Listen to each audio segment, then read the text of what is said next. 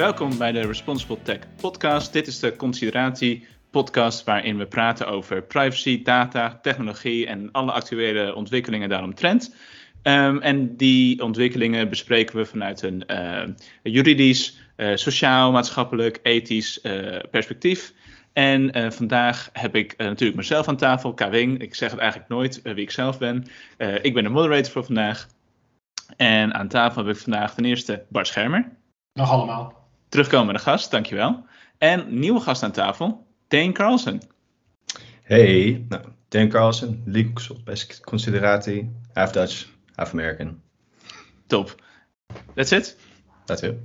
Top. We hebben vandaag ook een uh, Amerikaans uh, getinte aflevering. Maar uh, voordat uh, we daarop ingaan, uh, wil ik ingaan op een gigantisch mooi rapport. Gigantisch en mooi rapport. Geschreven door onder andere Joas en Bart. Of zijn het meerdere mensen? Weet ik eigenlijk niet. Wij zijn het. Ja, top. over immersieve technologieën, oftewel virtual reality. Wat dat kan, wat voor effecten dat heeft. En wat voor bestaande reguleringskaders en wettelijke voorschriften er zijn. Um, maar dit is een rapport van 100 pagina's. En ik weet veel van uh, virtual reality uh, in videospellen, maar ik ga er 100% vanuit dat het daar niet per se over gaat in dit rapport. Dus Bart, take it away. Waarom is dit rapport überhaupt opgesteld? Het, de achtergrond van het rapport is een onderzoek wat we in opdracht van het WODC hebben gedaan. Dus het Wetenschappelijk Onderzoeks- en Documentatiecentrum van, van Justitie en Veiligheid. En de achtergrond is dat uh, immersieve technologieën, moet je denken aan met name dus virtual reality, augmented reality, die worden eigenlijk steeds meer mainstream. Hè. De technologie wordt steeds beter, resolutie van de schermen wordt groter, uh, processorkracht neemt toe, waarbij je overtuigende werelden kunt maken. Dus je ziet eigenlijk dat die immersieve technologieën steeds meer uh, in, onze, onze maatschappij komen. En dat heeft allerlei hele mooie kanten, maar ook allerlei nare kanten. En uiteraard is de politiek met name geïnteresseerd in die nare kanten. En uh, vanuit de Kamer zijn vragen gekomen, onder andere vanuit uh, de SGP, van wat die immersieve technologieën nou doen met ons als mens en met, dan met name ons, uh, onze moraliteit. Hoe be beïnvloedt bijvoorbeeld een gewelddadige virtual reality omgeving, word je dan ook gewelddadiger in het echt. Dus het is een beetje dezelfde discussie als bij de videogames, alleen dan voor immersieve technologie. Ik lees hierin dat er nog weinig onderzoek naar is gedaan. Uh, naar de lange termijn effecten natuurlijk van het gebruik van uh, uh, immersieve technologie of virtual reality. En ik vraag me af, hebben jullie hier nog bij praktische voorbeelden gekeken of zijn er überhaupt zelfs korte termijn onderzoeken hiernaar gedaan? Ja, er, er, is van alles aan onderzoek gedaan, maar zoals je zegt inderdaad, het is met name dan de effecten op korte termijn in de zin van wat is het, de invloed op gedrag van mensen tijdens zo'n virtual reality of augmented reality ervaring of kort daarna, hè, direct daarna of een week daarna. En daar zie je eigenlijk wel dat daar uh, best wel invloed is op gedrag. Dus dat is heel interessant. Dus bijvoorbeeld uh, mensen die uh, in een virtual reality omgeving worden geconfronteerd met de effecten van uh, milieuschade, hè, dus bijvoorbeeld uh, overstromingen, uh, smeltende ijskappen en dergelijke, als ze dat echt zien en ervaren, gaan ze daarna zich milieubewuster gedragen. Alleen we weten niet of dat gedrag beklijft. Dus daar zijn tal van voorbeelden van. Ook bijvoorbeeld als jij als persoon in de avatar als het ware van een koe wordt geplaatst en door een slachthuis wordt geplaatst. Dat heeft een invloed op je vleesconsumptie. Als je eenmaal hebt meegemaakt wat zo'n koe in een slachthuis meemaakt, als het ware, hè, dat jij dat hebt meegemaakt in, in virtual reality, dan verandert dat je gedrag. En daar zijn heel veel voorbeelden van, heel veel onderzoek gedaan. Waar geen onderzoek naar is gedaan, is echt de lange termijn. Hè. Dus bijvoorbeeld, ik, ik speel heel vaak virtual reality games die gewelddadig zijn. Word ik dan ook gewelddadig? Um, ik doe uh, in virtual reality uh, heb ik allerlei extreme sekservaring. Verandert dat mijn seksuele gedrag of moraliteit in de echte wereld? Die vragen die zijn, dat zijn natuurlijk de vragen die de politiek met name heeft. En die vragen zijn eigenlijk vanuit de wetenschap nog onbeantwoord. Ben je anders naar, um, of zijn jullie allebei, uh, ook voor jou, zijn jullie anders naar virtual reality of misschien augmented reality gaan kijken uh, uh, nadat je het onderzoek afrondt? Ten opzichte van natuurlijk toen je het onderzoek begon. Nou ja, volgens mij hebben dat. Dat is best wel een interessant proces geweest. Omdat um, wij, ik denk dat Bart en ik allebei een wat denk een pragmatisch kritische houding ten opzichte van technologie hebben. Dus we proberen ons niet te laten verleiden om die technologie, technologie te betoveren naar hele grote, uh, grote omwentelingen, revoluties, dat soort dingen. Dus wat, wat, wat doet die technologie nou echt? En ja, dan is het toch, je begint met, oké, ja, weet je, het is, wat is nou echt het wezenlijke verschil dan met een smartphone gebruiken? Of met naar een bioscoop gaan? Weet je, als ik naar een spannende film in de bioscoop ga, dan loop ik daar ook weg met een bepaald gevoel. Die, zeg maar, dat onderdoppeling heeft iets gedaan. En maar goed, daar verander ik niet echt wezenlijk door. Dus ik, ik begon een beetje met sceptisch. Oké, nou, VR, weet je wel. En ook de vragen, heel provocerend. Uh, kinderporno, geweld. Ik oké, ja. Als je daar in die hoek moet zoeken, dan zoek je echt naar extreme. Maar als je dan gaat kijken waar die immersieve technologie wordt, uh, voor wordt gebruikt, dan is dat gaming, contact, platforms, maar ook therapie bijvoorbeeld. En dan is al snel de vraag: oké, maar als ik met, een therapie, het als een therapie kan gebruiken, dan produceert dat dus een wezenlijk effect, anders zou die therapie niet werken. Werkt dat dan ook voor dingen die niet als therapie gebruikt worden? Dus dan, zou, dan schiet je weer een beetje de andere kant op. En we hebben met een aantal experts uh, uh, gepraat, uh, psychiaters, human-machine interaction experts, die toch wel laten zien dat we eigenlijk die ervaring helemaal nog niet zo goed begrijpen. Of wat dat betekent nog niet zo goed begrijpen. En dat er dus um, eigenlijk nog heel erg veel vragen zijn. Het is, het is duidelijk dat die, um, dat die therapieën werken, bijvoorbeeld. Dat is, um, het is de vraag of die op de lange termijn werken.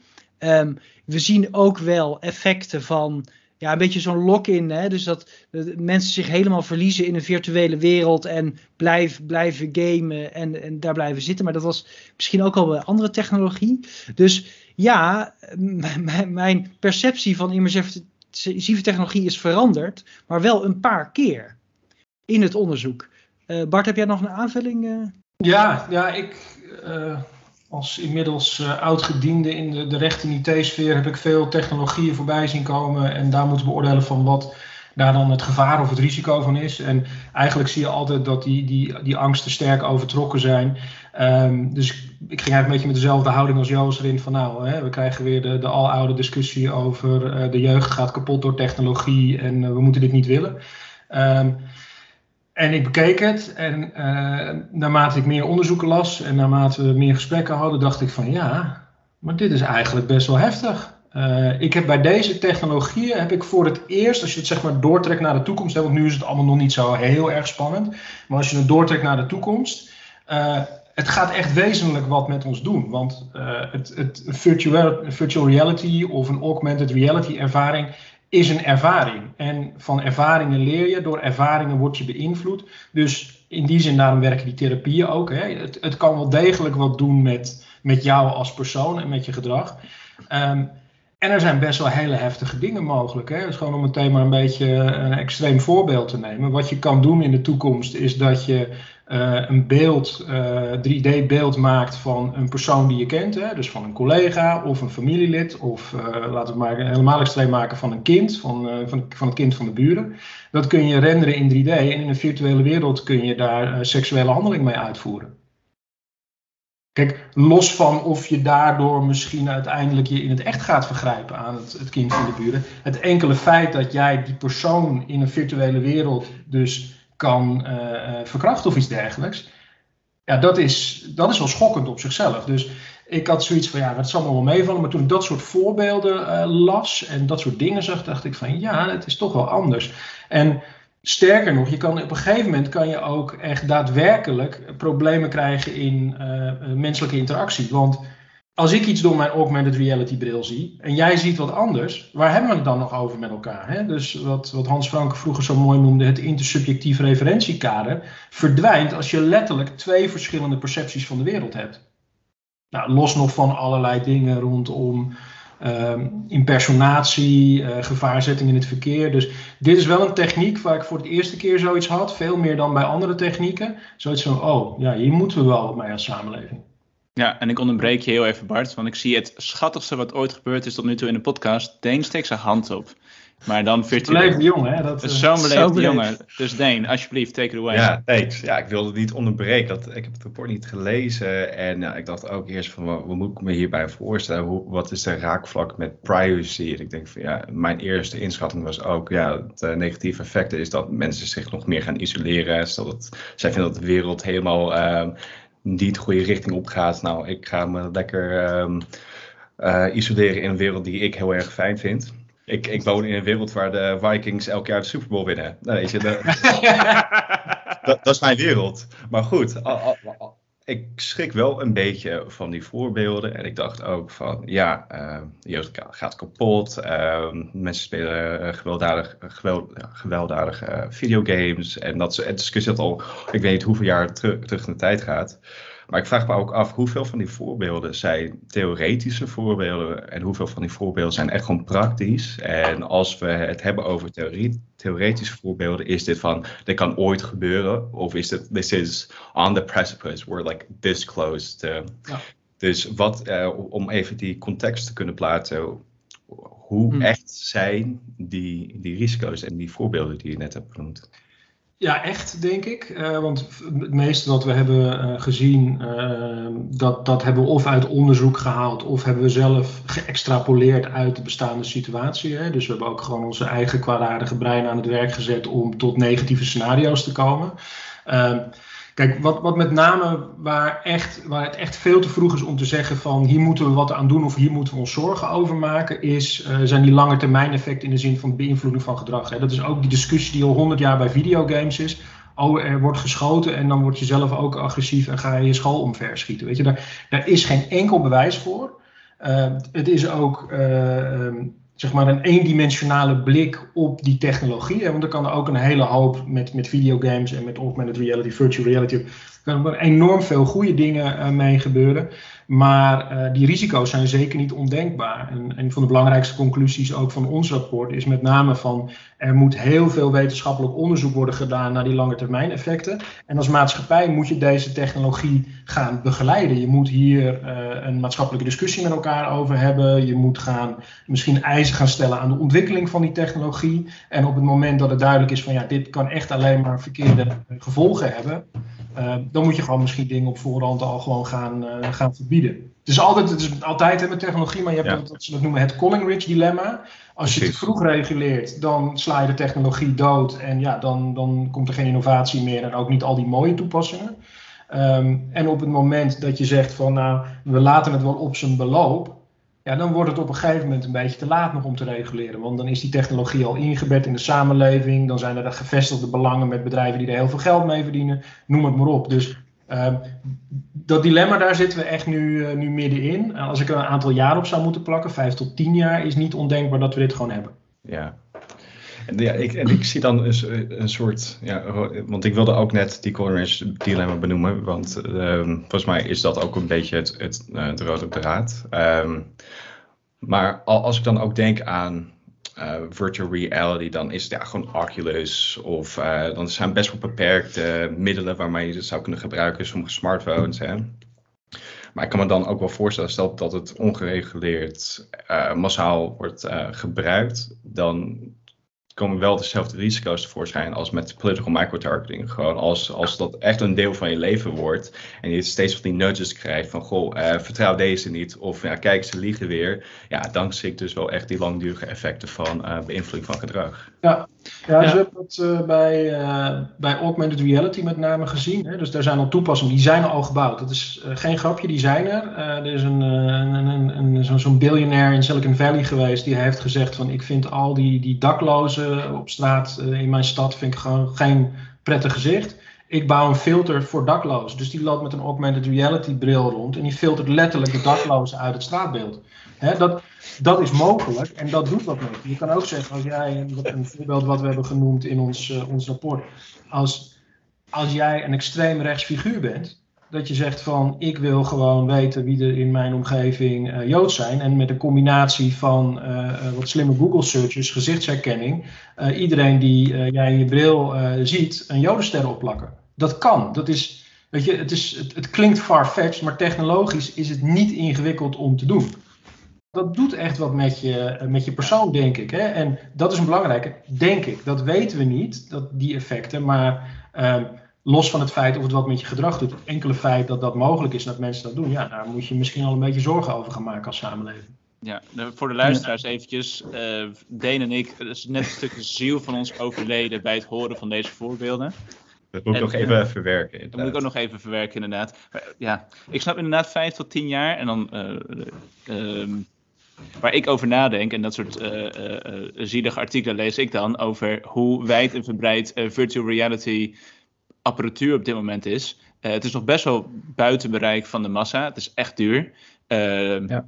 het makkelijkste is waarschijnlijk een, een PlayStation kopen en een PlayStation VR. En dan ben je alsnog Oh, als het je lukt om een PlayStation te kopen. Hè, Precies, en, dan, en dan ben je zo, laten we zeggen, I know tweedehands koopt, 600 piek, uh, ben je verder. En als je het op de computer doet, dan kan je gewoon duizenden euro's kwijt zijn. Dat is gewoon echt ver buiten bereik van de massa. Om te, ook omdat er niet echt, uh, logisch natuurlijk, de massa heeft het niet. Dus er zijn ook geen massaproducten voor. Um, ik vraag me af of dat snel naar een, uh, ja, dat het makkelijker beschikbaar wordt voor de massa. Dat, daar vraag ik me af. Kijk, ik zie nu bijvoorbeeld Facebook, omdat ze natuurlijk nu in Oculus zitten en daar ook waarschijnlijk advertenties in gaan plaatsen, daar geld mee verdienen, dat zij hele dure technologie voor minder proberen aan te bieden. Maar het is nog steeds, je bent veel geld kwijt. Dus ik, en, en ik ben ook benieuwd of de massa het ziet zitten om met zoiets, of het niet de, de nieuwe 3D-bril wordt straks. En dat uiteindelijk toch. Ja, het is, het, ik, ik denk dat het. Ehm, het is inderdaad nu nog niet heel erg commercieel uh, interessant uh, voor, de, voor de burger. Die kan met een gameconsole, heeft hij volgens mij ook best wel, eh, best wel lol. Um, Facebook is, werkt met ongeveer 10.000 man aan virtual reality van alles. Hè. Dat is van infrastructuur, hardware, software en zo. Dus er wordt e wel echt op ingezet. En heel eerlijk gezegd, ik denk dat we 20 jaar geleden hetzelfde gesprek over de smartphone hadden ge gevoerd. En 40 jaar geleden over, over een laptop. En 50 jaar geleden over een PC weet niet meer of die tijdlijnen kloppen. Maar uh, dus dat die consumentenelektronica goedkoper wordt en dat als e- LG eenmaal een scherm van een bepaalde resolutie heeft uitgevonden, dat die ook, weet je wel, dat zijpelt wel door. Ik denk dat die, want er zijn wel wat, uh, zeg maar, beperkingen, hardware-wise. Dus hoe sneller die uh, hoe, hoe, beter je die immersie wil laten doen, hoe meer rekenkracht je nodig hebt. Hoe meer rekenkracht je nodig hebt, hoeveel accukracht je nodig hebt. Als je dat niet op het device wil doen, heb je supergoeie connectiviteit nodig. Dus er komen, net zoals bij de iPhone, allemaal dingen bij elkaar. Je hebt een, misschien wel een 5G-netwerk nodig om succesvol augmented reality te doen. Komt eraan. Um, die brillen moeten lichter worden, die brillen moeten goedkoper worden. Dat is de technische kant. Sociotechnische kant is, weet je nog dat je mensen met zo'n Bluetooth headsetje door de winkelstraat zag lopen en dat we die allemaal keihard uitlachten? Nou, nu loopt iedereen de dag meteen van die wit, wit, wit, witte oordingen in. En is het kei normaal. Dus ook dat, nu zouden iemand met Google Glass, een paar jaar geleden, inmiddels denk ik al tien jaar geleden, die werden aangevallen op straat. Hè? Dat, die, dat was echt, echt, maar echt agressie, riep. Hans. Precies. En ook dat ja, daar gaan we op een bepaalde manier waarschijnlijk wel aan wennen. Dus maar daarom zijn... wil ik wel zeggen, voor net zo hoeveelheid voorbeelden die het wel gehaald hebben na decennia, zijn er ook waarschijnlijk genoeg voorbeelden die het niet gehaald hebben. Zoals een 3D-tv of inderdaad Google Glass. En Google Glass is ouder dan je denkt.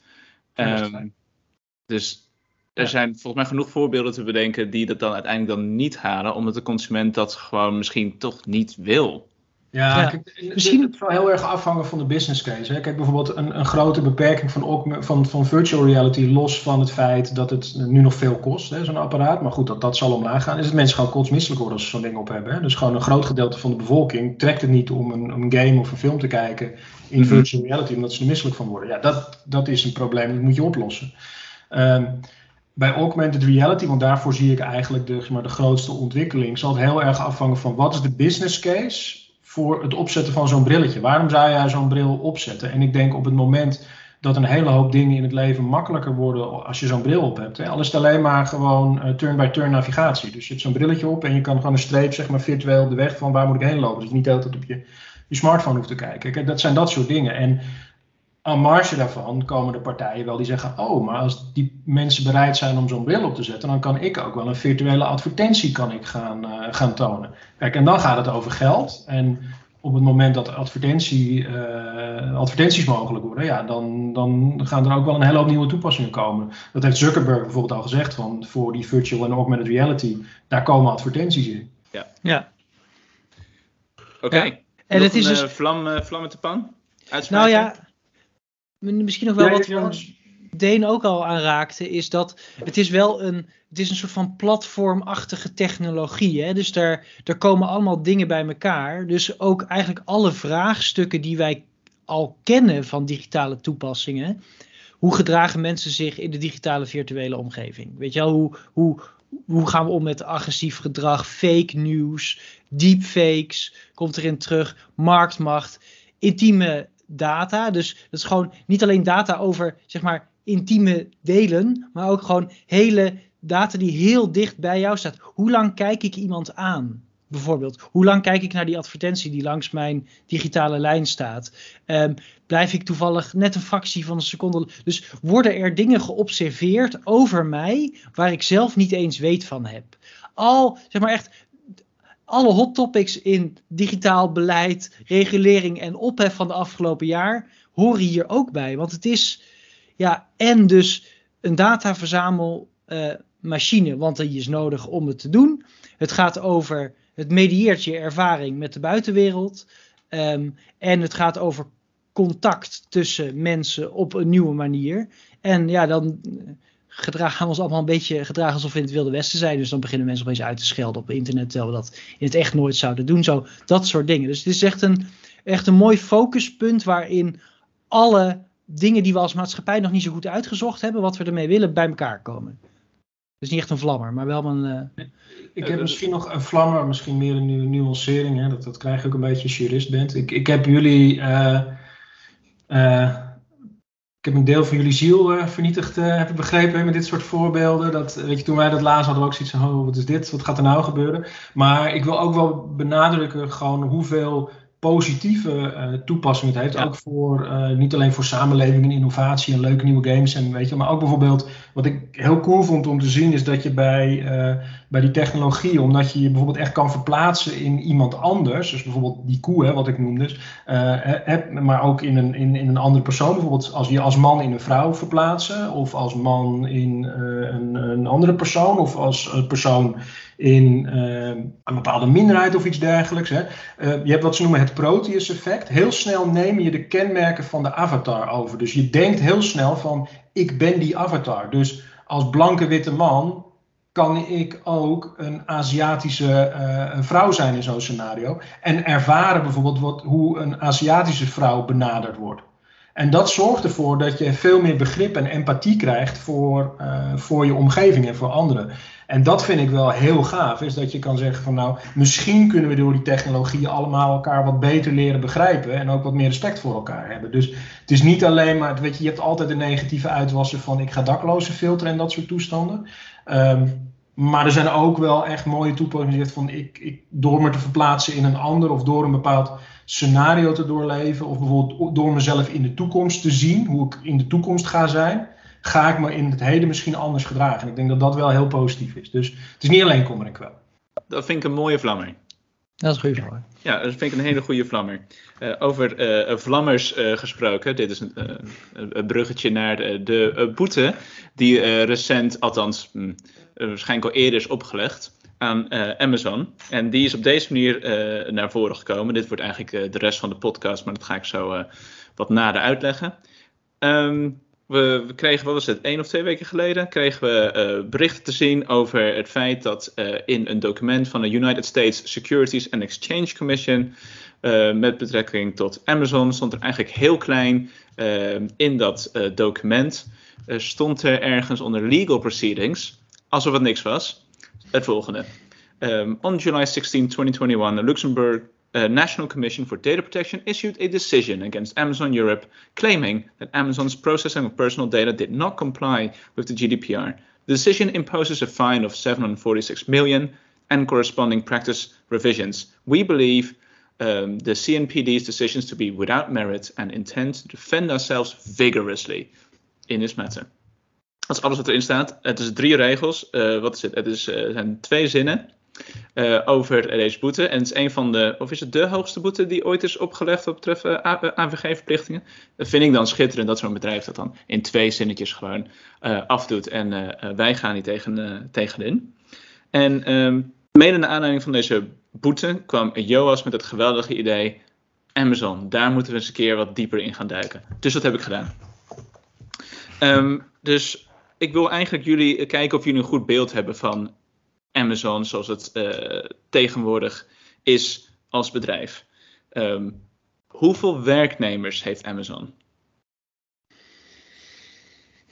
Wauw. Gaan we gewoon raden? Ik zou zeggen 20.000.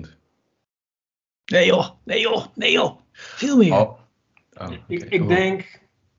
Denk aan steden als Kopenhagen, ja. Helsinki, Porto, ik. Mm, Dublin. Ik denk drie kwart miljoen medewerkers. Wow. Joas? Oh. oh, the warehouse workers too. Jeez. Ja, ja dan denk ik. They go through like dirty laundry. Ja, precies, precies. Het zijn er wel veel, maar ze werken niet allemaal tegelijkertijd. uh, ze worden snel ontslagen. Uh, dan zeg ik, maar dat is meer omdat je wat je net zegt, uh, anderhalf miljoen. 1,3 miljoen werknemers heeft Amazon in dienst. Inderdaad, dat is net zoveel als de steden die ik net heb opgenoemd. Een beetje ter vergelijking, Google heeft 140.000 medewerkers. Natuurlijk een taal ja. ander bedrijf, maar wel om je een idee te geven hoe groot Amazon tegenwoordig is. Ja. Uh, Amazon's omzet van 2020. Um, ja, dat is moeilijk te raden, denk ik. Ja, ik heb toevallig. Ik, er staat hier een scherm open. Ik heb hem opgezocht. Je hebt gegoogeld, hè? Ah. Nou, ik voel, ik was, ik probeer, wat ik, je zei, je zei, het gaat over Amazon hebben. Toen dacht ik, hoe groot is Amazon eigenlijk? En toen dacht ik, als ik dat, als ik Amazon nou, als Amazon een land zou zijn, hoe groot zou het dan zijn? Dat was mijn vraag en die heb ik opgezocht. Ik ook. Ah, maar dan ga ik het toch voorleggen aan uh, Bart en Deen. Um, of het gewoon eigenlijk uh, vertellen dan. Apple heeft een omzet van 233 miljard euro, Facebook 73 miljard euro en Amazon 329 miljard euro. Ter vergelijking, omzet van een, nee, inkomsten van een Nederlandse staat 300 miljard euro per jaar. Maar als we dan ook kijken, want volgens mij als we dan naar Amazon als bedrijf kijken, nou, nou ze leiden op veel gebieden verlies, um, maar hun cash cow is AWS. Ja. ja. Precies. Wat is, de, wat is AWS? Amazon Web Services. Komen we straks op terug. Ja. En dit is een van de uh, uh, punten die mij het meest uh, verbaasde. Is namelijk het aantal ehm, tech-patenten dat Amazon heeft. Um, en zij staan boven Sony, Ford, Google en Toyota met het aantal tech-patenten in Amerika. En dat verbaast mij. Ze zijn relatief nieuw.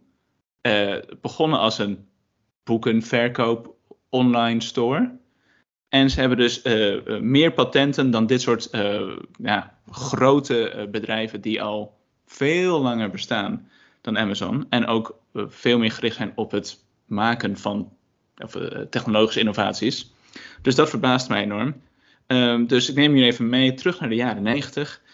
dat Amazon begon met het verkopen van alleen maar boeken. En uh, ook om hier, dit komt straks terug.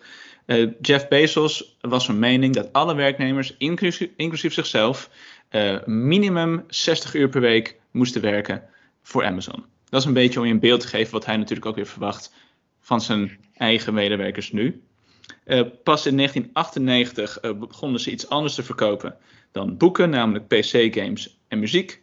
En daarna uh, ben ik een beetje naar gaan kijken van, goh, wat ik, eh, nee, wat ik eigenlijk altijd vergeten ben, net zoals bedrijven als, uh, weet ik veel, Uber bijvoorbeeld, Amazon heel lang gewoon geen winst gemaakt hm. als bedrijf. Zij maakten pas winst vanaf 2002. Dus hebben Pro goede... Profit is een accounting techniek. is ook 100% zeker waar. Maar daar komen we later op terug met misschien met belasting gerelateerde zaken. Anyway, om ook weer een mooi beeld te geven in 2004, wat was in Europa de meest bezochte website? Wow, 2004. Wat Ja. deed jij in 2004? Welke website werd elke dag bezocht? Of welke tool werd elke dag MySpace. gebruikt? Miniclip.com. Ken je die nog? Nee, maar ik kom er wel straks Flashspelletjes? Startpagina.nl voor Nederland, zoiets waarschijnlijk. Ja, ja, hoe dan voor, voor Europa? Ja, Yahoo, inderdaad. Ja. MSN.com. Oh, ja. ja. precies. Ja, Dat is de startpagina van Windows Explorer. Ja. toch? Ja, precies. Dus ehm, Amazon stond ook al wel in die lijst in 2004. Dus bestonden ze tien jaar. Maar ze stonden wel onder Tiscali, Lycos en Wanadu. Schitterende bedrijven waar we nooit meer over nadenken. En in 2007 werd de, de Kindle geïntroduceerd. En dat was in mijn ogen, in ieder geval als je het leest, dat was de, het begin van gezondheid. Van wat eh, Amazon op dit moment is geworden. Namelijk deze behemoth eh, eh, van een organisatie die wereldwijd, nou ja, je kan het zo gek niet bedenken en ze verkopen het wel. Ehm, en ze hebben natuurlijk ervoor gezorgd dat Bezos de rijkste persoon ter wereld is en ondertussen probeert de ruimte in te gaan samen met andere ehm, rijke collega's. Of collega's. Als je heel rijk bent, ga je tegenwoordig de ruimte in. En eh, toen ben ik gaan nadenken over Amazon als bedrijf, hoe zij ehm, met privacy omgaan, hoe zij eigenlijk meer ethisch omgaan met eh, heel veel vraagstukken ehm, en hoe zij nu omgaan met de marktmacht. En dat zijn meestal de, de drie zuilen waar mensen klagen eh, over dit soort bedrijven. En ehm, voordat ik verder ga, ben ik gewoon heel benieuwd als jullie denken aan Amazon nu. Wat voor gevoel creëert zo'n bedrijf bij jullie? Wantrouwen. In één woord. In één woord, dat is het. Ja, volgens mij is, dit, is Amazon het bewijs dat het om impact te maken niet altijd om innovatie gaat, maar vooral over distributie en logistiek. dus eh, volgens mij bedenkt Amazon heel weinig nieuwe dingen. Eh, ze hebben echt geen e-book uitgevonden. Ze hebben ook niet een online boekwinkel. eh, hmm, nee, ook niet uitgevonden. Ehm, dat, maar ze zijn er gewoon heel goed in om dat heel erg uit te rollen. En nu hebben ze zoveel kritieke massa dat er heel veel. ehm, ja, je kunt het macht noemen, maar macht dat impliceert een soort van intentie of zo. Ze zijn gewoon echt een moloch. En als Amazon besluit in je Amerikaanse slaapstadje een distributiecentrum te plaatsen, dan heb je dus duizend busjes in je dorp elk uur. Dat soort effecten, eh, daar moet ik aan denken. Dus ehm, een, een grote, grote, eh, eh, grote beweging die allemaal dingetjes aan de randen een beetje kapot maakt of raakt. En dan dus ook orderpickers in warenhuizen, dat, soort, dat soort dingen. Bart? Ja, size matters is het eerste wat bij mij Ja. ja. schiet. Dus zo groot dat ze eh, letterlijk elke conventionele eh, zeg maar retail, fast moving, consumer good-achtige eh, sector of markt direct kunnen disrupten als ze mee gaan doen. Wat, wat heel zorgelijk is. Dus ik, ik een beetje hetzelfde idee, deen, wantrouwen en maak me zorgen over de marktmacht die ze hebben. Maar aan de andere kant, het is wel makkelijk. Ja. Ze hebben wel alles en eh, mijn boeken komen ook bij Kindle vandaan. En Amazon beveiligt ook mijn huis, omdat die camera's van hun wel het beste werken. Dit wordt de headline morgen, hè? Privacy professor heeft ring. Ja, Maar werken die daadwerkelijk allemaal ook het beste? Is, dus eh, ik, als, ik naar, als ik aan Amazon denk, denk ik aan producten zoals ja, de Kindle is goed, maar nou ja, niet geweldig. Als ik denk aan de Fire tablets en de Fire phone en de Fire stick, denk ik ja, dat zijn eigenlijk allemaal het zo goedkoop mogelijk aanbieden van ik, product X, die eigenlijk gewoon niet super is, maar net voldoende is dat mensen het willen hebben. Daar denk ik aan bij Amazon. Als ik ja en producten- Ring is misschien niet een goed voorbeeld, hè, omdat het een acquisitie is van Amazon. Dus dat, dat, qua gebruiksgemak, dat werkte gewoon heel goed. Eh, maar kijk, het is met name ook bij Amazon, het is de, de, de schaal eh, maakt heel veel eh, gemak en lage kosten mogelijk. Hè? Dus dat, dat same day delivery. En eh, ja, weet je, een gemiddelde retailer in Nederland, die kan het nooit waarmaken, omdat ze gewoon daar niet de, de, de, de schaal voor hebben. Maar het is wel relaxed als je dat hebt. En het is helemaal fijn als je, als je bij je, je, je Prime abonnement los van gratis verzendkosten ook nog eens een keer 10.000 films en eh 200 miljoen eh, boeken en eh, songs hebt. Hè? Dus het is, Amazon doet nu natuurlijk ook aan van die, van, die ja, eigenlijk domeinoverstijgende aanbiedingen. En daarin zijn ze ook niet heel veel anders dan de Apples en de Googles en de Microsofts van deze wereld. Dat, dat, weet je, de offer voor een consument, het aanbod aan een consument wordt steeds uh, interessanter en steeds fijner en steeds completer. Uh, maar daardoor blijven er ook steeds minder over. En aan het eind van de rit uh, zul je waarschijnlijk nog een paar bedrijven over hebben met, met de schaal van een, van, een, van een Amazon en een Ali en een, een Google en een Apple en een Facebook. Ja, en dan is je je vriendelijke winkel om de hoek is gewoon klaar. Dat, uh, mm -hmm. dat moeten we ja. wel beseffen, denk ik. Interessant dat je dit zegt. Ik las een artikel uit, ik wil 1999 of zo, toen ik hier uh, doorheen ging. Over een, een, journalist die voorspelde dat Google en Amazon de enige twee grote techbedrijven zullen zijn die zullen overblijven. Dat was deze persoon uh, zijn voorspelling. Tot nu toe toen was Amazon nog heel relatief klein. Dus zit die ja. redelijk goed, um, moet ik zeggen. Waar ik dus nu ja. langzaam naartoe wil, is. Ja, mm, dat, uh, 20 jaar geleden, of 30 jaar geleden zou alleen General Electric en Unilever overblijven dan. Zeg maar. Dat, er komt altijd weer een of andere... Amazon was wel echt klein hè toen. 1999. Ja, okay. nee, soms ja, vijf jaar. Ja, ja maar, maar waar ik tegelijkertijd... Sorry, I'll let you finish. Nee, ja, waar ik dus eigenlijk naartoe wil, is inderdaad... Uh, we houden van het gemak en ze bieden producten aan voor een dermate lage prijs die precies net de dingen doen dat we willen dat ze doen.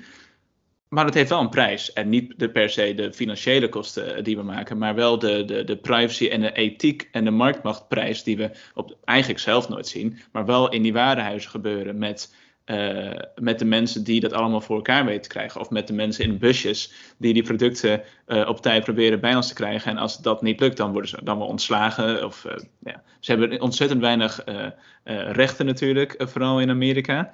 En, um, en deze mensen, ik zou zeggen dat hun privacy wel niet op een goede manier wordt geborgd daar. Omdat alles wat ze doen, dat wordt gezien op de werkvloer. Dat is het hele idee.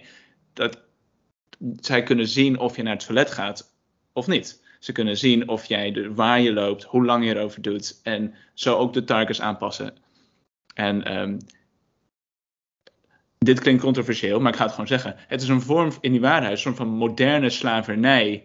Uh, zoals op, op um, dus uh, van wat ik hoor van hoe slavernij dan uh, uh, organisatorisch, hoe ze dat te werk gingen. Is gewoon meten hoe vaak loop je door het veld, hoeveel hou je op, hoeveel kilo is dat. Dus blijkbaar dus wat je aan kan, dus doen we net iets meer erbij. En net iets meer erbij. Oh, nu haal je het niet meer en dan word je gestraft. En dat is eigenlijk in, natuurlijk het is gevoelig om dat zo te zeggen, maar puur op basis van die punten komt het voor mij overeen. Dan worden mensen echt niet op een goede manier uh, uh, daar behandeld en worden ze ook nog eens onderbetaald. En dat, ja. dat, dat, dat, die worsteling, hoe, hoe wij daar uh, mee omgaan, daar, daar, daar wil ik het eigenlijk over hebben. Dat zijn eigenlijk best wel veel vormen, in mijn ogen, ethische en misschien eh, privacy-overtredingen maken, zowel tegen de consument kennelijk als tegen werknemers. Maar toch gaan we gewoon lekker door. Ja, maar volgens mij laat dat, zeg maar, het feit dat het in Amerika of in de, in de Verenigde Staten een, een issue is, um, geeft volgens mij wel aan dat het, dit, de opdracht hiervoor ligt helemaal niet bij Amazon. Want eh, Amazon speelt gewoon het spel in en pakt de hele zandbak die die krijgt. Um, we hebben in Europa een aantal uitspraken gehad, zeker in volgens mij een paar Italië en Spanje, over algoritmische uh, management van, uh, van werknemers. Een beetje in de platformeconomie zit dat dan. Um, daar zijn gewoon best wel strenge regels voor. Dus voor mij laat dit zien dat je een. Um, je moet zo'n bedrijf, wat heel snel groeit, dat is op ja, zeg maar goed, of zo de bedoeling in ons economische systeem. En uh, die moet je keihard binnen de grenzen houden. En daardoor moeten wij weten wat die, wat die grenzen zijn. Anders kunnen we. Jeffrey Bezos gaat, dat, die gaat, niet, gaat geen grenzen bedenken. Dat is zijn werk om dat juist niet te doen. Alleen, zolang hij geen feedback krijgt van zijn omgeving dat hij nu een grens overgegaan is, namelijk de onze, um, past dat niet. Dus volgens mij moeten, is het aan ons de opdracht, en we hebben dat net ook met VR eigenlijk um, een beetje uh, uh, la, we hebben het wel genoemd, maar niet echt neergezet, is dat het gaat om het begeleiden. Dus hou dit in de gaten. Denk niet dat, je, dat het bij ons ook wel goed zit en kom over tien jaar eens terug en kijk hoe de wereld er dan, dan uitziet. Want diezelfde algoritmische controle en surveillance.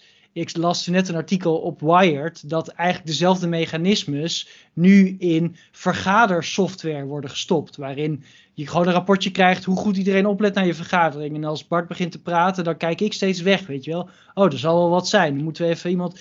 Dus ik denk niet dat wij hiervan gevrijwaard zijn. En zie dus de opdracht dat we ons moeten beschermen. Daartegen, wat ik nog een, wilde noemen als een ander effect, wat ik persoonlijk heb gehoord toen ik twee jaar geleden in, uh, in Boston was, was een handelsmissie over AI. En dan spraken we met allerlei start-ups. En toevallig waren er een paar in de, de order picker hoek. Dus er waren bedrijven die maakten robotarmen en vingers en zo. En toen vroeg ik van nou, wat, is, wat zijn nou echt challenges bij jullie? Wat is nou technisch allemaal een probleem? En Amazon. Zei ik, oké, okay, Amazon. Zijn die te groot, drukken hier weg? Nee, nee, die kopen uh, stukken in de technologie stack, kopen ze op. Zeg maar, dat is toch wat je wil als founder, dat je opgekocht wordt. En toen legden ze uit dat het innovatie remt, omdat er dus uitvindingen gedaan worden. Dit is zo'n fundamentele technologie. Er worden uitvindingen gedaan die, als je daar geen gebruik van kan maken, dan kun je niet verder. Dus Amazon koopt technologie op waarmee je een hele markt naar een hoger niveau zou kunnen tillen. Maar omdat Amazon ze opkoopt en niet vervolgens als een, als een B2B product weer verkoopt, maar alleen voor zijn eigen productie gebruikt, vertraagt eigenlijk de innovatie. Omdat er zo'n moloch is die dat voor zichzelf kan pakken. En dat vond ik wel een interessant perspectief, perspectief op hoe je innovatie zeg maar voorbij een enkel bedrijf kunt stimuleren. Dat je, moet dus ook, die technologie moet ook beschikbaar zijn. Um, dus het houdt die spillover effect gewoon tegen, omdat het, uh, ze het op, ze implementeren het, ze delen het gewoon niet met niemand, omdat er is maar één bedrijf en dat is Amazon. Ja, en daar, ik vroeg me ook af of daar die, dat enorme aantal patenten vandaan komt. Dat, die, dat ze die vooral een soort van bijvang zijn van overnames, of misschien zelfs de reden, de reden voor overnames. Dat zou heel erg goed kunnen, inderdaad. Ik heb verder niet onderzocht hoe ze natuurlijk en wat die patenten precies inhouden, maar ik was verbaasd hoeveel ze er hebben. Ja. Hoe kijk jij, Bart, naar dat, dat surveillance met die, met die werknemers? Is dat is dat iets waar we, zeg maar, ik, ik wil altijd een eh, revolutie en een gevecht eh, starten, maar um, denk je dat dat is, dat, is dat echt een glijdende schaal? Of zeg je, ik kijk ook wel al twintig jaar naar deze ontwikkelingen en dat roepen ze ook elke keer? Ik wil heel snel ook even inbreken oh, om, om hierboven ook aan Bart uh, die, die, vraag te stellen. Want hoe ik er naar kijk is vooral in een land als Amerika waar minder aan de overheid wordt overgelaten om uh, bepaalde keuzes te maken. Ik vind wel dat mensen zoals Jeffrey Bezos meer ja, ethische beslissingen moet nemen uh, voor zijn uh, uh, medewerkers, dan dat het aan de overheid wordt overgelaten, wetende dat in zo'n land in ieder geval de overheid daar heel weinig aan gaat doen. Dat daarbovenop.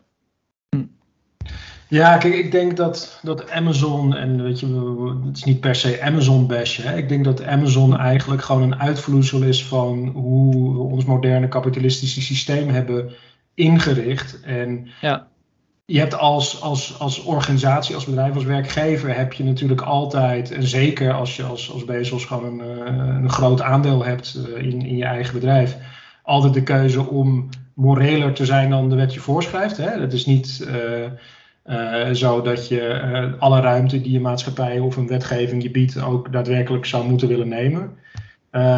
Maar goed, volgens mij is hij ook een van de, de, de rijkste personen op aarde geeft hij het minst aan charity. Dus dat zegt misschien ook wel wat meer over zijn persoon dan, uh, dan andere uh, biljardairs.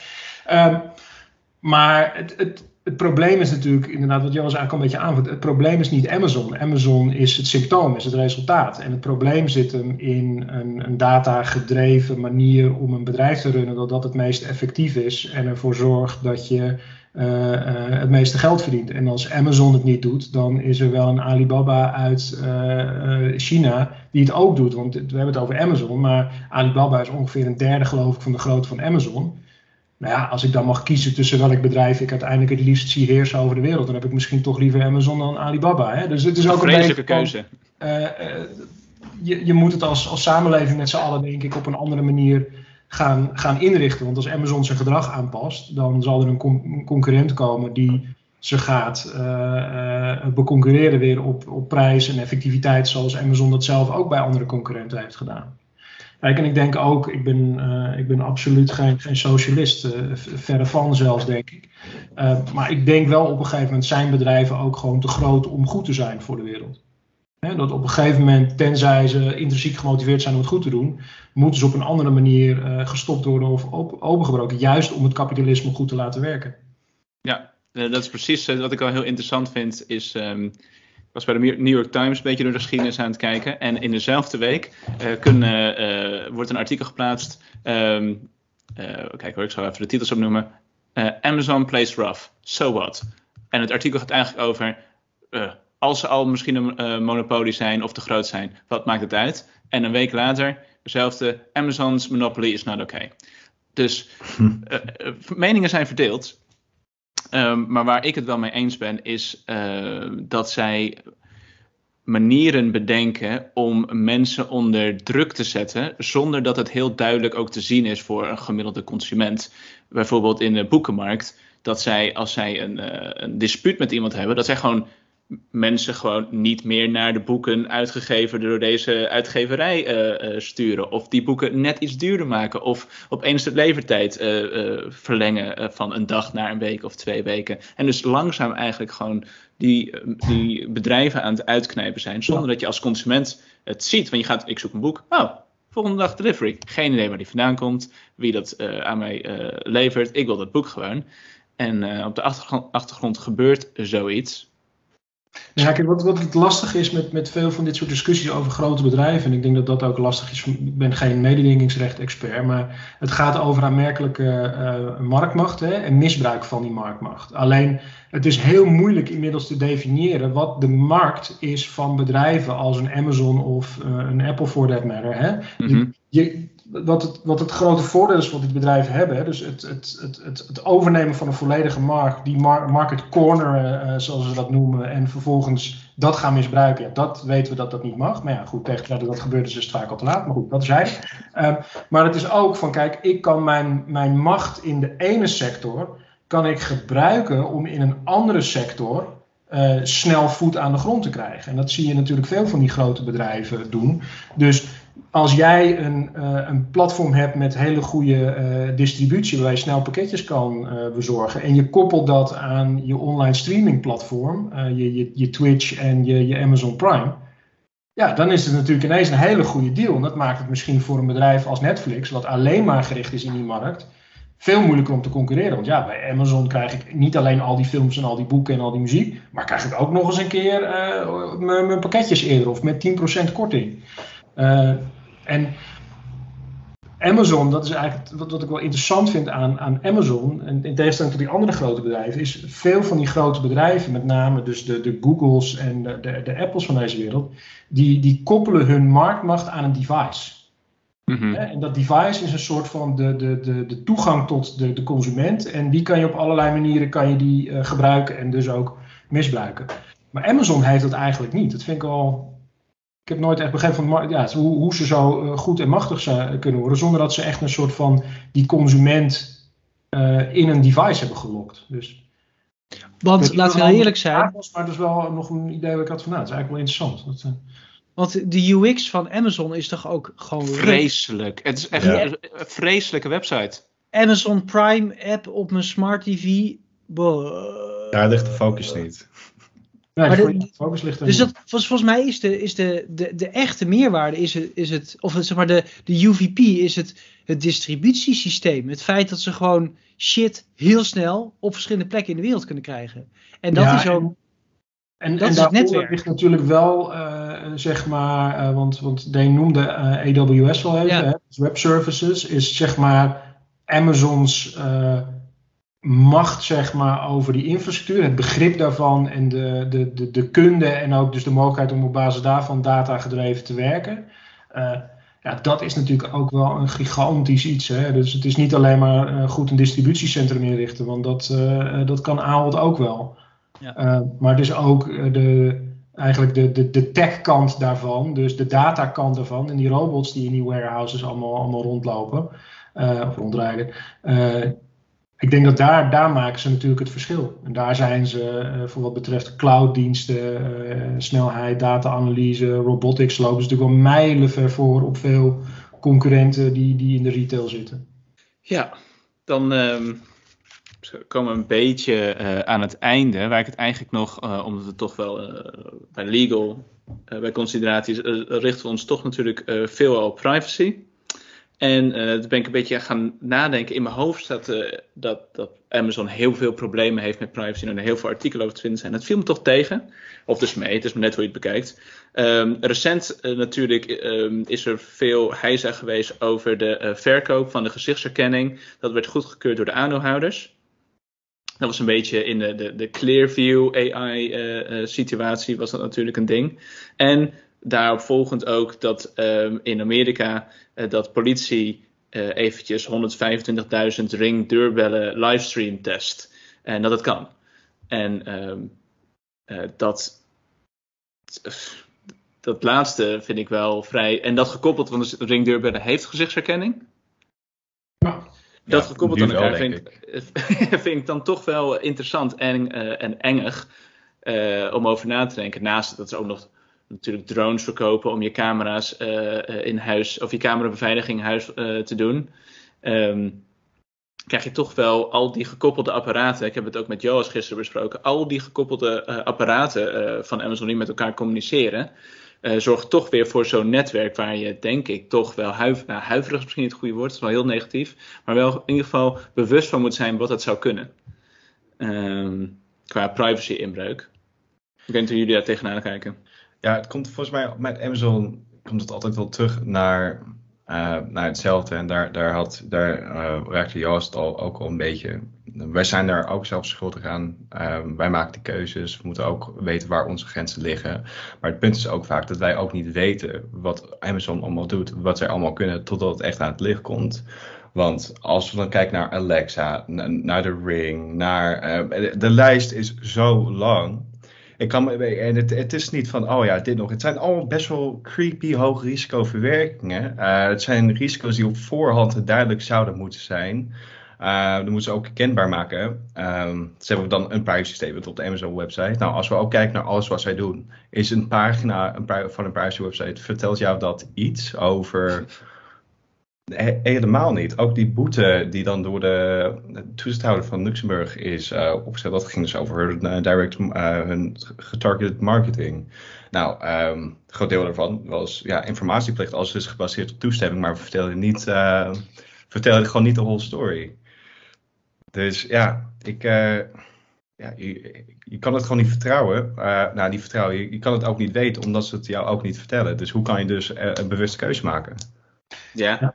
Ik, ik, denk sowieso, hier moeten we een hele podcast een keer aan wijden. Dat, ja. Het concept van, van smart homes. Kijk, het, het, ding is, ik, ik heb me altijd afgevraagd van wat bezielt je om uh, een, een, smart assistant van welk merk dan ook, of dat nou Amazon of Google of wie dan ook is, in je huis te houden. Dus je zet gewoon een speaker in je huis neer die de hele dag met je meeluistert. Hè? Dat mm -hmm. is misschien niet zo'n bijster goed idee. Tegelijkertijd, uh, ik heb een soundbar, daar zit het nu ingebakken. Dat is niet wat ik wil, maar daar zit het in. Precies. Hè? Dus ik heb, ik heb er weinig keuze uh, meer in tegenwoordig. Heeft ook allerlei voordelen. Hè? Alleen het, probleem is, en dat, dat, dat zie je ook bijvoorbeeld met, met Apple, die nu ze gaat uh, uh, scannen op uh, beelden van kindermisbruik. Weet je, het is niet jouw apparaat. Je hebt er wel voor betaald, maar je hebt betaald voor een stukje siliconen en glas, waar een hele dienstverlening achter zit. En die dienstverlening, daar heb jij nul invloed op. En Apple kan morgen zeggen, of Google of Amazon of wie dan ook, kan morgen zeggen van nou ja, vandaag hadden we A gedaan toen je het kocht, maar morgen gaan we toch denk ik B doen. Want dat is eigenlijk uh, beter voor ons, of het is beter voor de samenleving, of het is beter voor jou. Of... En zeg maar. It's better for our bottom line. Ja, dat is meestal eigenlijk natuurlijk de, de, de, echte boodschap inderdaad. Uh, maar daar heb je natuurlijk als, als gebruiker relatief weinig controle op. En ik denk ook dat het privacyrecht is misschien niet het beste instrument om dat te doen. Want inderdaad, wat je zegt, Deen, zeg maar, al zou je al die informatie in die privacy statement hebben, hè, en al zou je dat kunnen doorlezen, kun je het begrijpen en duiden? En heb je nog een alternatief? Kijk, uh, ik, ik heb nu, ik heb Ring hier, hè, dat, uh, ik, ik heb die cameraatjes hangen. Nu is het fantastisch, maar als morgen Amazon besluit van nou we gaan het toch even anders doen, ga ik dan al die dingen het huis uitgooien die ik voor veel geld heb gekocht? En ja, waarschijnlijk niet. Hè. Amazon moet echt hele gekke dingen gaan doen, wil ik gaan overstappen, want ik heb nu de investering in, in dat product heb ik gedaan. Mm -hmm. en dat die grens is, voor jou is nu best hoog. die grens om op te geven is, uh, is, is heel hoog. Dus de, de, de, de investment uh, die je hebt, uh, die draagt bij aan die relatie. Dus moet een keer de andere kant. Maar ik heb een PhD die is daar een fantastisch proefschrift over aan het schrijven. Maar het is een beetje als het, de persoon die geslagen wordt hè, in een relatie. Weet je, ik, ik wil uit deze abusieve relatie, ik wil gewoon... Stockholm syndrome. Ik, ik wil niet meer geslagen worden, maar als ik wegga, ja, wat gebeurt er dan met de kinderen? En dan moet ik mijn huis uit en dan moeten we scheiden en dat kost ook geld. Dus, dus hoe meer jij geïnvest bent in iets, hoe moeilijker je dat ecosysteem weer uitgaat. En dat, Oh, dat die grote bedrijven. Ik weet het. Ik zit zo Maar- diep in het Apple-ecosysteem en ik wil er stiekem wel eens uit. Ik wil die nieuwe Samsung Z-Flips, maar ik, kom- ik, ik weet gewoon, het moet, moet zoveel weer investeren in iets nieuws om eruit te komen. Maar Eh, dit is dus toch we- waarom, waarom bijvoorbeeld iets als portabiliteit bij gegevens heel belangrijk zijn. Maar bijvoorbeeld, we hebben het, met virtual reality, we hebben het niet over de metaverse gehad, want dat mocht niet van jou. Ehm, maar ehm, in dat soort, dus dat wordt dus steeds belangrijker. Dat, want dat is dus letterlijk de sleutel waarmee je, weer, waar je die gevangenis weer mee uit kunt. En dan, ja, dan moet je, moet je die, die, je plastic bakjes laten staan. Maar dan heb je in ieder geval je, je configuratie mee. En er zijn zoveel drempels op te bouwen. Omdat alles customized en persoonlijk is. Dat is ook allemaal, ja, als het helemaal persoonlijk is, dan past niemand anders meer. Hè? Weet je wel, dus dan, ja. Maar kijk, het, het, het ding is een beetje dat, dat misschien dan het laatste hierover, want eh, volgens mij was dit Ja. niet het originele onderwerp van de podcast. Ik eh, zie Karin al kijken. Maar, eh, kijk, het, het ding is ook is dat een, een, wat bij die investment models en die investment theory hoort, is ook van wat is de kwaliteit van het alternatief. Hè? Dus dataportabiliteit is een noodzakelijke voorwaarde, maar als hetgeen waar jij je data naartoe gaat porteren niet hetzelfde heeft aan functionaliteit, of eh, een heel stuk duurder is, of anderszins niet compatible is met je spullen of met je data. Hè? Dus wat is er wel een alternatief? En dat moet je bedrijven als Amazon en, eh, en Google en Facebook en Apple natuurlijk wel nageven. Met name Apple, denk ik, is die, die spullenboel die ze maken en hoe dat samenwerkt. Ja, dat is wel heel erg fijn. En wil ik dat ecosysteem wel uit? Want ja, het is één ding om geslagen te worden door, door je partner. Maar ja, die andere partner is die net zo leuk als hij niet slaat. En eh, hè, dat, dat is ook een, een deel van het verhaal. Van wat is het, de kwaliteit van het alternatief? En die grote partijen zijn gewoon goed in die ecosystemen bouwen. Ik voel me nu eh, materieel mishandeld door al die dingen om me heen hier. Weet je, de Ehm. beat- de beat and wife syndrome. eh, ik wil afronden. Ehm, maar niet voordat we de privacy toto hebben gedaan. Ehm, dus zoals je net al eh, heel eventjes eh, eh, kort aankaartte, heeft Apple deze week aangekondigd dat zij ehm, ter ehm, preventie, zou ik het zo zeggen? mhm. Ehm, eh, van kindermisbruik en eh, eh, kinderporno willen ze iCloud bestanden willen ze gaan vergelijken met eh, bestanden die bekend zijn bij autoriteiten eh, eh, van afbeeldingen of ja afbeelding gaat voor mij over niet video's toch? Volgens mij afbeeldingen. Maar Ja, is- dus afbeeldingen die al eerder de autoriteiten zijn gevonden, die, eh, die zij strafbaar achter, die gaan ze vergelijken met bestanden in iedereen's iCloud Drive. En als je dan dezelfde bestand hebt, dan ehm, is er stront aan de knikker. Mede naar aanleiding daarvan, en als het goed is, gaat dus in september gaat traditiegetrouw Apple natuurlijk een nieuwe iPhone aankondigen, een lucky number 13. En ehm, meestal eh, worden in deze conferenties eh, wordt, eh, van alles en nog wat ge- eh, gezegd over privacy. Privacy is een van de selling points. Dus ik wil graag dat jullie eh, aan mij het antwoord geven. En schrijf het dus even op of zet het in je telefoon. Hoe vaak wordt tijdens de keynote van de iPhone 13 introductie. Ah, Oeh, hoe vaak wordt het woord privacy genoemd in de keynote? Letterlijk privacy, hè? Letterlijk privacy. ja. Privacy or dat- the privacy? Inmiddels gepakt door de persoonlijke assistenten. Tja, Alexa hier of wie er ook in dat ding mag zitten. Ik denk dat ik het wel ernstig heb onderschat, net zoals bij het aantal Amazon-werknemers. Ik, ik wil als laatste. Oké, dus ik ga wel eerst, als, je kan, misschien kan zien, zes. Ik kan het niet zien. Zes. Zes keer? Ja. Oh, misschien heb ik het wel overschat. 40. Selling point. Oké. Bart? Oh, maar. nee, Bart was laatst. Joas? Ik had drie. Drie. Oké. Oké, Bart? Wauw. Ik dacht dat al die privacy. Dat wow. Maar is dit Price is Right uh, methode? Of uh, zeg maar, is als alles. Wat had jij, Kawing? Ik had zes. Nee, iedereen moet ja, soms opschrijven, toch? Maar ik dacht, iedereen zat daarnaast gewoon er met elke tweede woord staat gewoon doen. Dus dat, dat hield ik de stikken bij. Dus waar ja, was als, ja. als jij het dichtstbij zit, uh, Deen. Is zo. Ik weet niet welk getal het is, ergens in de 20 keer of zo. Oké. Okay. Okay. Dankjewel. En we hadden vorige keer uh, hadden we niets, uh, dus volgens mij staat het nog steeds 2-2. Uh, er is ook nog geen regeerakkoord. Dus, en misschien dat we ze ook nog even kunnen aansporen dat ze daar een beetje hun best voor gaan doen. Want het duurt wel lang. Ja. Okay. Ik, ik, weet, ik weet dat Hamer luistert. Ah, nou, mooi. Dankjewel. Dankjewel voor het luisteren. Iedereen bedankt voor het luisteren, want hierbij rond ik het af. Um, ik wil natuurlijk de gasten van vandaag bedanken. Ten eerste Dan Carlsen. Dank je. Bart Schermer. Dank. En natuurlijk mijn lieflijke co-moderator Joost van Ham. Dankjewel, Camille. Ik vind jou ook lieflijk. Um, dit is de Responsible Tech Podcast. Uh, maandelijks hebben we een nieuwe aflevering. Uh, we zijn te beluisteren via Apple, Spotify en uh, dit is te bekijken via YouTube. En um, dus like, subscribe. Oh, en ik wil nog even zeggen dat het rapport wat Joost en Bart hebben geschreven, zou ik in een link plaatsen van deze podcast voor de mensen die erin geïnteresseerd zijn. En ik hoop en bedankt dat jullie tot het einde zijn gekomen. En tot de volgende maand. En bedankt voor het luisteren.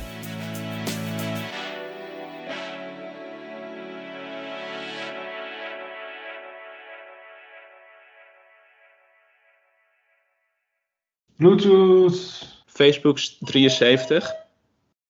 Ik ga niet open doen. En um, tenzij het mijn vriendin is. Wacht heel even. Dit moet er niet uitgeknipt worden hoor. Dit waren even de reflecties op de consequenties hè? Ja, ja dus dat denk ik, is dit een goed idee? Mm.